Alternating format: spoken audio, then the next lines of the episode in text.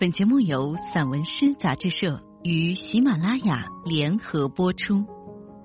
散文诗一本可以听的杂志，纸本一样精彩哦。融媒体阅无界，散文诗全本杂志音视频录制，可以从纸本每个作品标题旁边的二维码进入该作品及有声专辑的收听。声音及纸本实现自如切换与共享。欢迎朋友们关注散文诗杂志社公众号。进入微店，一次订阅，永生拥有。我是主播董小姐。把我用旧的人，杨黎明。身份。当我在人群中说出我的时候，我已经不是我了。一片下落的雪花，一朵盛开的蔷薇。从来没有喊出过我。每个人都在用一生的时间努力做好我，而事实是，到头来每一个人最终都活成了别人，而这个别人，甚至是你不知道的、看不见的、从未谋面的。尽管他有时在报纸上、电视中。履历栏、身份证里，有时在别人的谈话和评论中，但你其实是看不见的、看不清的。理论上，每个人心目中都有一个你，因此在你之外还存在着无数个你，甚至有些别人心目中的你是打死也不会告诉你的。全世界都知道你是什么样的你，只有你不知道你是他们认为的那个你。这个你不知道的你，有时大同小异，有时千差万别，有时判若两人。这个你不知道的你，却是他们认定的你，无法拒绝，无法否认，无法逃避。而你不得不承认，你就活在这你不知道的你中，你就活在别人认为你应该活成的那个你中。人设早已为你固定，你必须按剧本演出。如果不小心把剧演砸了，也不是出于你的本意，你真的是不小心演砸的。人们都知道你不是故意的。如同超市的商品，你有自己的标签、品名、产地、规格、单价、品质，但你也想过要逃出来，从商品货架上滚落出来，回到一颗草莓的枝头上去。你已经是一颗想做自己的草莓，你不会成功，但也不会停止。尝试滚动，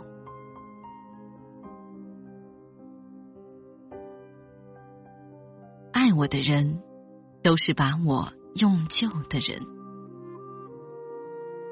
作为自然的人，我们活在身体里；作为社会的人，我们活在身份里。我们用嘴巴吃饭，也用嘴巴说话。吃饭支撑我们的身体。说话支撑我们的身份，社会就是各种经纬线组成的坐标，标示出我们每个人的身份和位置。每一个我对于别人来说都是他人，但事实上，我们从来也没有活过自我，因为我是依托他人才得以存在的，是靠他人来指认的。是靠他人来评价的，也是靠他人来命名的。没有他人，我是否存在？这是个问题。我们的名字都是他人用来喊的，他人用来叫的，他人用来称呼的。当他作为汉字符号的时候，我们自己也用的更多。但也是用来区别于他人的，从他人剥离出来，被他人看见和读出。他是否就是另一个我？如果世界上苍穹下宇宙中只有我一个人，拿名字来干什么？拿身份来干什么？我们在各种身份中得以确立，也在各种身份中身不由己。它是一种标识，也是一种罗网。身份在我们身上发光，身份在我们身上叮当作响。有些身份是我们自设的，有些身份是他设的，有些身份是先天的，有些身份是后来的。我们居住在身份里，动弹不得。作为儿子。我们是被母亲用旧的，作为父亲，我们是被儿子用旧的；作为丈夫，我们是被妻子用旧的；作为妻子，我们是被丈夫用旧的。委身人世，使用自己，最终，我们是被岁月和自己用旧。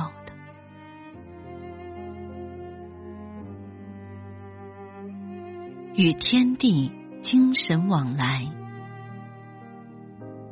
每个人都是孤独的。从身体意义上来看，每个人都居住在自己的身体里。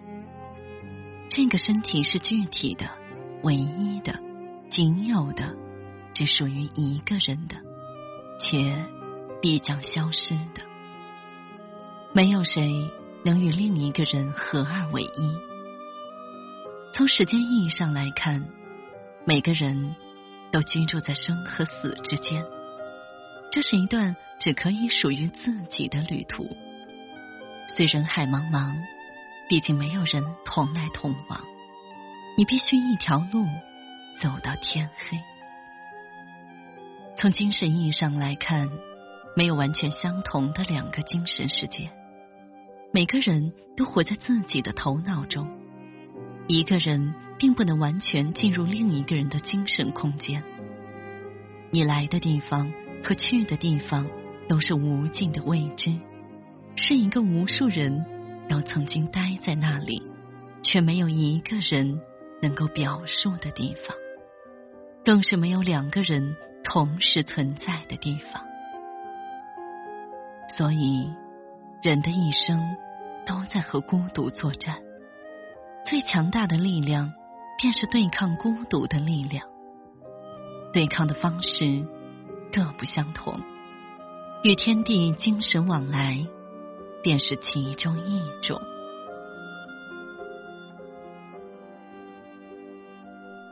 雪后，人是时空之物，但时空却使人渺小。却只能占据一小段时空。所谓前不见古人，后不见来者。最长寿的人，恐怕也最多只见到过自己的玄孙。理解陈子昂呀，每个人曾经都是陈子昂，每个人都会当一瞬间的陈子昂，发有生之未叹。天地玄黄，宇宙洪荒。仿佛只有月亮一直悬垂在人类的历史和记忆里，悬垂在地球的边疆，但却又一直悬而未决，悬垂在无边的仰望之上。它高高在上的样子，一直把人类置于被审视、被审判的位置。一旦你抬起头来，就不得不被它照彻，像一面镜子。使你内心堆满积雪。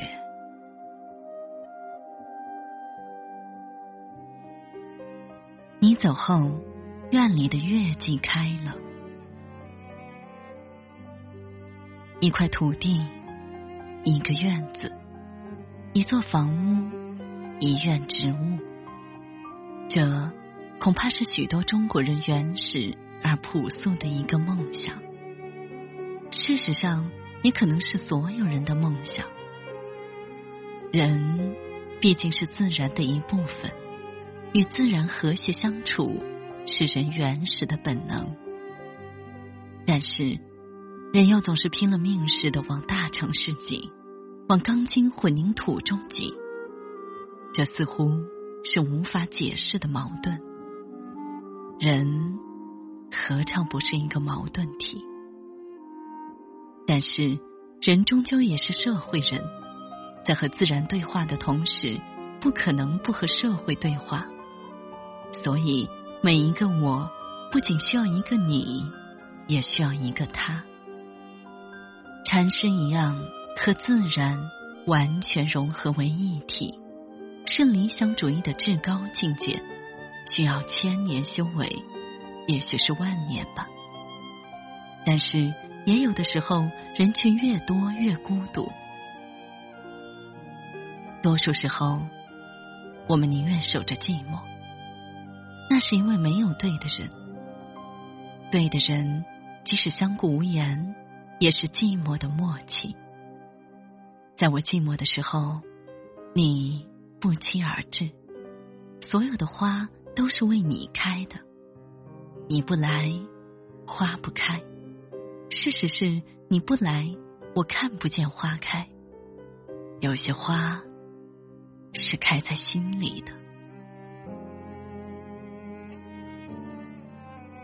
伐木，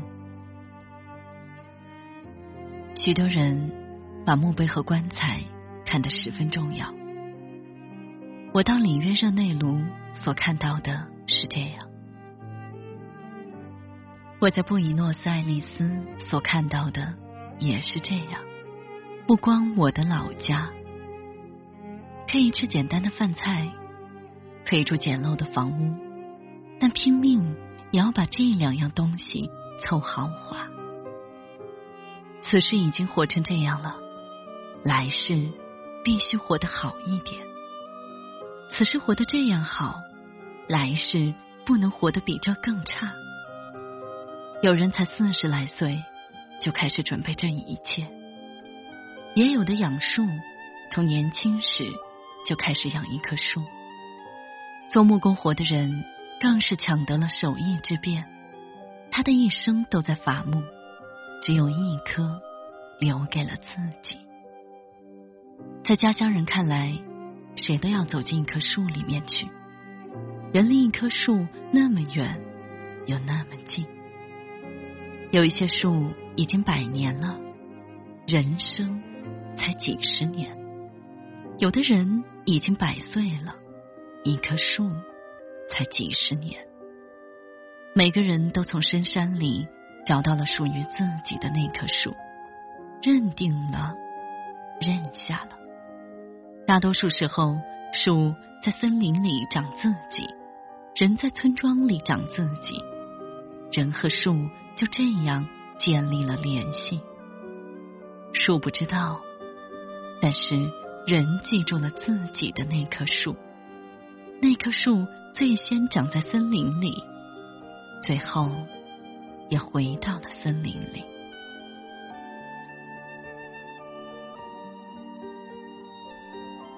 迷雾，我对迷雾深度着迷，不管是现实的迷雾，还是思想的迷雾。有一次，我围着一座山转了一圈，又回到了原地。还有一次，我开着车在大雾中跑了几个小时。我真想一直开下去啊！没有目的，也看不清前路。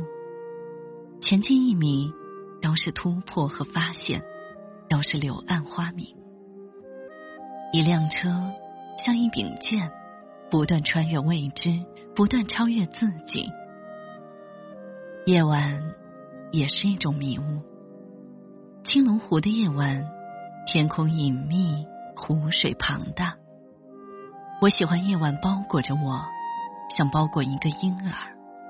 星星在水中建造玻璃房子，而芦苇也有了思想。那从芦苇中飞出的水鸟。是思想的见识，水中芦苇每一株都是一阙宋词。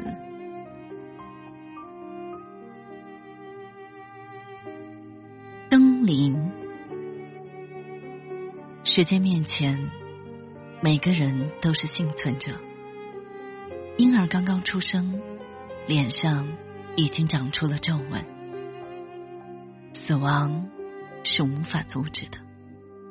如果没有死亡，如今地球上就已经站满了人群，后来者再无立锥之地。死亡推动着死，也推动着生。个体生命不断的生死，换来了集体生命的生生不息。由此，人类得以延续。一代一代的人们消失在视线尽头，一代一代的人们活在此世，一代一代的人们陆续登临。这个队伍太长了，由三种人群组成：前面是消逝的人群，后面是未来的人群，中间是活着的我们。这个队伍不断移动，消失的人群向更久远的地方消失，活着的我们不断向消失靠近。未来的人们正在渐次来临。这个队伍排着队，不停的向时间的窗口靠近，自己推动着自己，身不由己前行。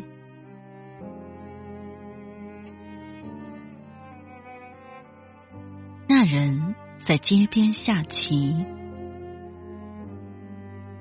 守的是将和帅。但每个下棋的人，何尝不是把自己当成了皇帝？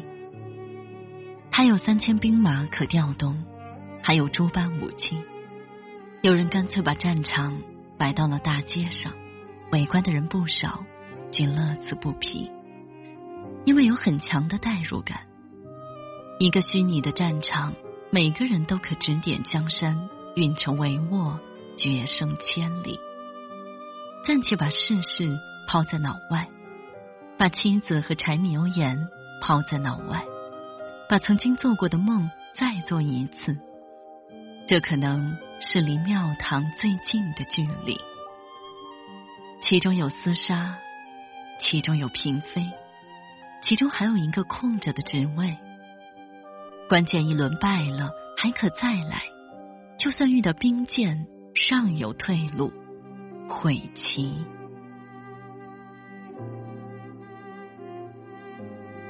在一条无名河上，人们总是习惯于追寻河流的源头。其实，每一条河流的源头，不在雪山的峰顶，便在小草的根部。但是，河流的另一条隐秘源头却是难以追寻的。它从时间和历史的深处流来。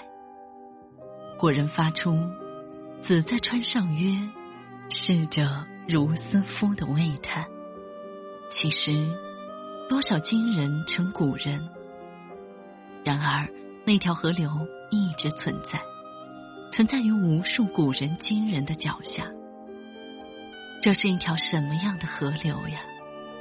有时候显形叫长江、黄河、乌江、有水；有时候仿佛就是我们身体里的血管；有时候又隐藏不见，没有具体的肉身。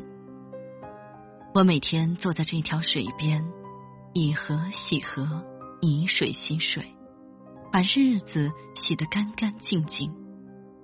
放眼望去，上游站满了人，下游也站满了人。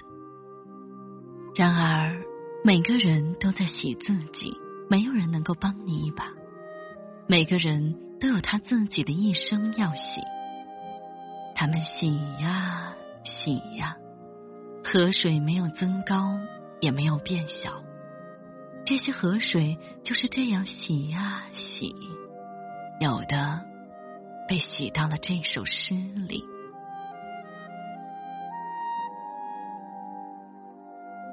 阳台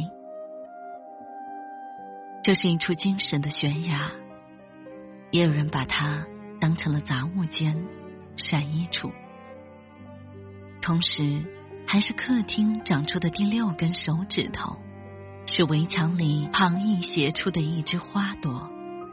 寺院旁边的一道窄门它和厨房不一样，充满了人间烟火和柴米油盐。它和卧室不一样，身体和精神都在沉睡。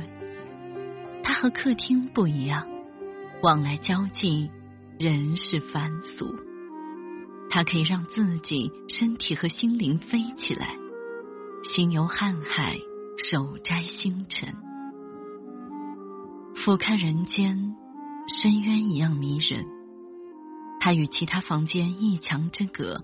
却是最小的世外桃源，眼看就要摸到天空的屋檐了，眼看就要神游六极了。这巨大的飞升，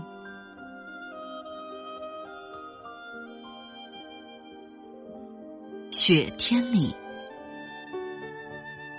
小时候的雪真大呀，大如席。每年冬天。都会长许多冻疮，脸上、手上。有一年雪特别大，放学回家的路上有一片沙坡，雪已经齐腰深了。为了翻过这个雪坡，我在雪地上爬了许多次，爬上去又滑下来，爬上去又滑下来，像西西弗斯滚上山的石头。后来，我穿的解放鞋也断了后帮，身体里的能量像水银泻地，快速流失。有些冬天，羊也会冻死，但我从来没有恨过雪，也没听其他人说恨过。雪真好呀，雪像一场梦，雪像一场怀念，雪。下在时间和岁月深处，我的身体里早已大雪封山。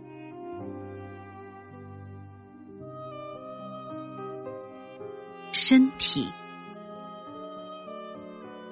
人有两个命运，一个是身体的命运，一个是心灵的命运。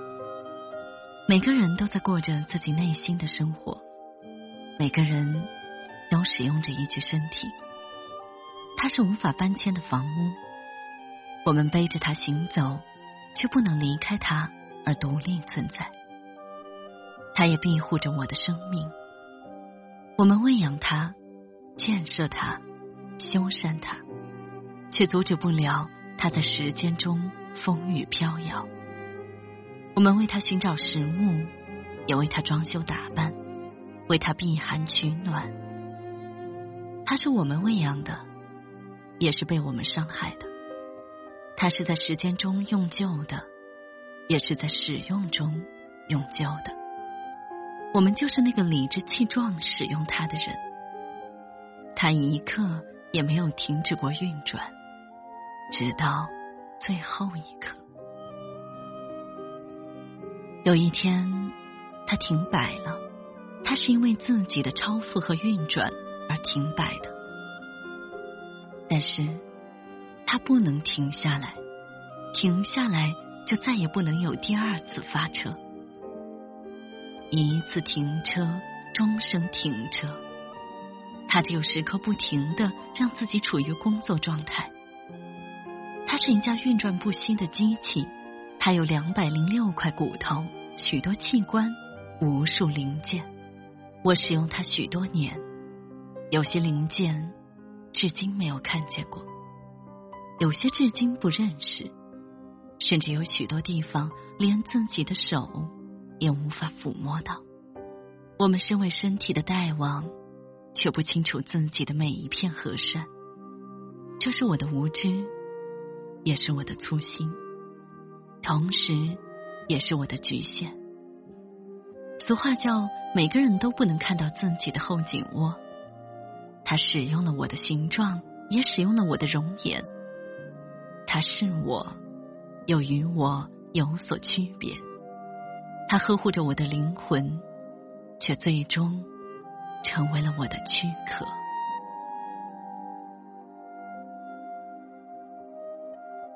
赶路，每个人都在自己的一生里拼命赶路。他没有要到哪里去，他只是要抵达自己的一生。一生是唯一的目的地，但每个人的目的地又各不相同。他走过了许多岁月。还有许多岁月要走，人们都在岁月里走着，没有人能够把岁月走尽，也没有人能够走出岁月之外，走到一生之外。但所有人都会走完自己的一生，生和死构成生命的两端，两端之外没有人知晓，人们把它。叫做前世和来生，但至今没有一条通往前世和来生的路途。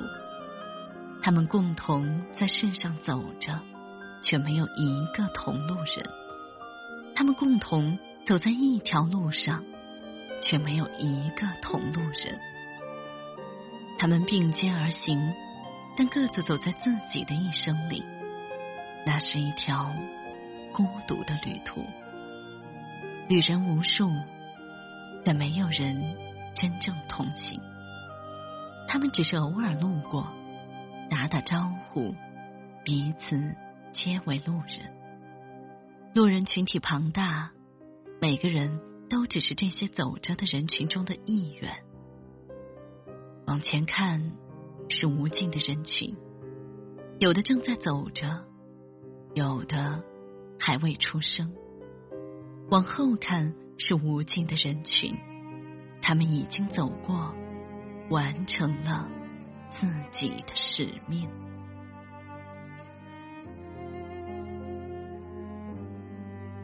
重逢，岁月不仅改变着我们的年龄，也改变着我们的身体。时光像一部雕刻机，许多人。再见，已是另一副容颜。一座行走着的故居，风雨飘摇。我们只能从点滴的记忆里寻找蛛丝马迹，像从一座废墟里寻找一座宫殿，从一个老狱里寻找一个少女，像从一缕记忆里寻找一个故人。他们就是一面镜子。许多时候，我害怕这一面又一面移动的镜子。我们都是在这面镜子里老去的。同学聚会，这些镜子就聚集在一起；亲人相聚，这些镜子又再度聚集在一起。每个人都从对方的镜子中看见了自己。他人老着我的老，我也老着他人的老。我们都是在别人的牢里老去的，老有一条共同的路，唯有时间了无痕迹。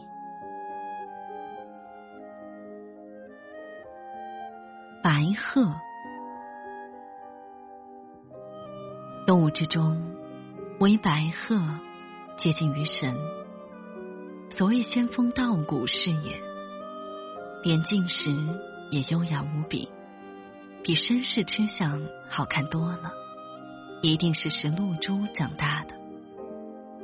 有时候觉得白鹤并非世间之物，总是突兀的立于一切事物之上，仿佛来自于时间深处，又仿佛站立于时间之外。那是洁白中生出来的洁白。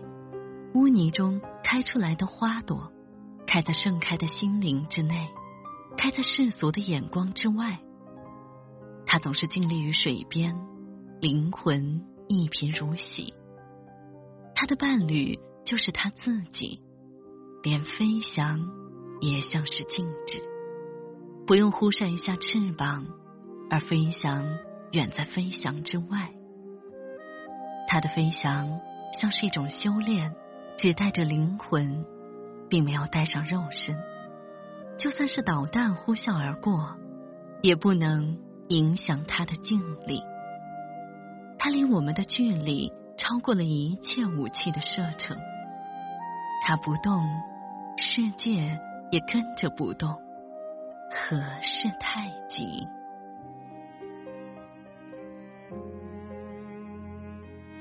创作手记：我和诗歌的关系。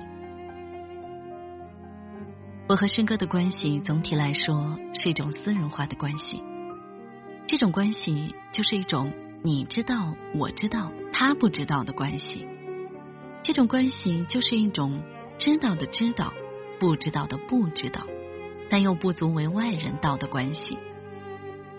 我和诗歌的关系是相互遇见的关系。诗歌是一种本来存在，无论你写与不写，诗歌就在那里。诗人与诗歌之间只是一种遇见，这种遇见带有某种宗教的性质和意义，或者说，只有具有诗歌慧根的人才能完成这种遇见。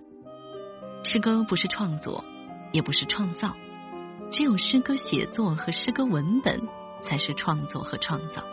诗歌本身不是，诗歌本身就在那里，不需要创作创造。诗歌的相遇是一种心灵的相遇，在相遇的那一刻，诗歌就已经完成。诗歌文本和诗歌创作只是通过文字把那一刻的相遇记录下来而已。诗歌文本只是诗歌的画皮，所谓画虎画皮难画骨，因此作为文本的诗歌，只是我们心灵诗歌的引路人、导航图。带领我们去发现诗歌，抵达诗歌。它让诗歌更近的同时，又让诗歌更加遥远。诗歌的迷恋之处就在于，你可以无限接近，却永远达不到。而诗歌与诗人相遇，使诗歌得以呈现，得以显形，得以找到本我，使诗歌得以成为诗歌。我和诗歌的关系是相互完成的关系。诗歌是另一种世界观，诗歌使我之为我，非我之为非我。我写下诗歌，使诗歌成为了我之诗歌。如果没有诗歌，我将是另一个我；如果没有诗歌，我的人生将是另外一种人生。诗歌建立了我的价值谱系和精神图腾，从内部开掘了我，发现了我，拓展了我思维的疆界，确立了我与世界的关系。建立了我与万物的联系。如果我不写诗歌，那些与另一个人相遇的诗歌将是另一种诗歌；如果我不写诗歌，那些与另一个人相遇的诗歌将是另外一种诗歌文本，将改变诗歌的文本命运。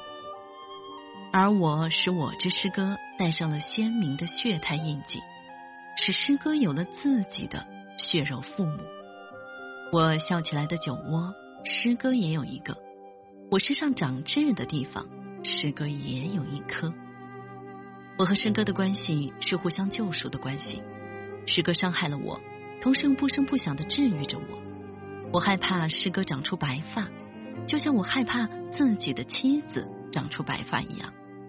我伤害了诗歌，我使诗歌变得粗糙。我把诗歌从诗歌那里挖掘出来，其实是让诗歌。离开了诗歌，让诗歌走出自己，成为了文字的分行。诗歌从诞生那一刻起，就是世间流浪的孤儿。我活着的时候，没有照看过他们；我死了，也只有纸张养活他们。他的命是他自己的，也是时间和大众交给他的。我和诗歌相濡以沫，互相伤害，又互相安慰，互相惩罚。又互相救赎。我走在诗歌的道路上，就像山羊走在钢丝上。深渊迷人，不能回头；步步惊心，万劫不复。我和诗歌互相标定了彼此在宇宙中的坐标。诗歌的苍穹遥远又清晰，危险又美丽。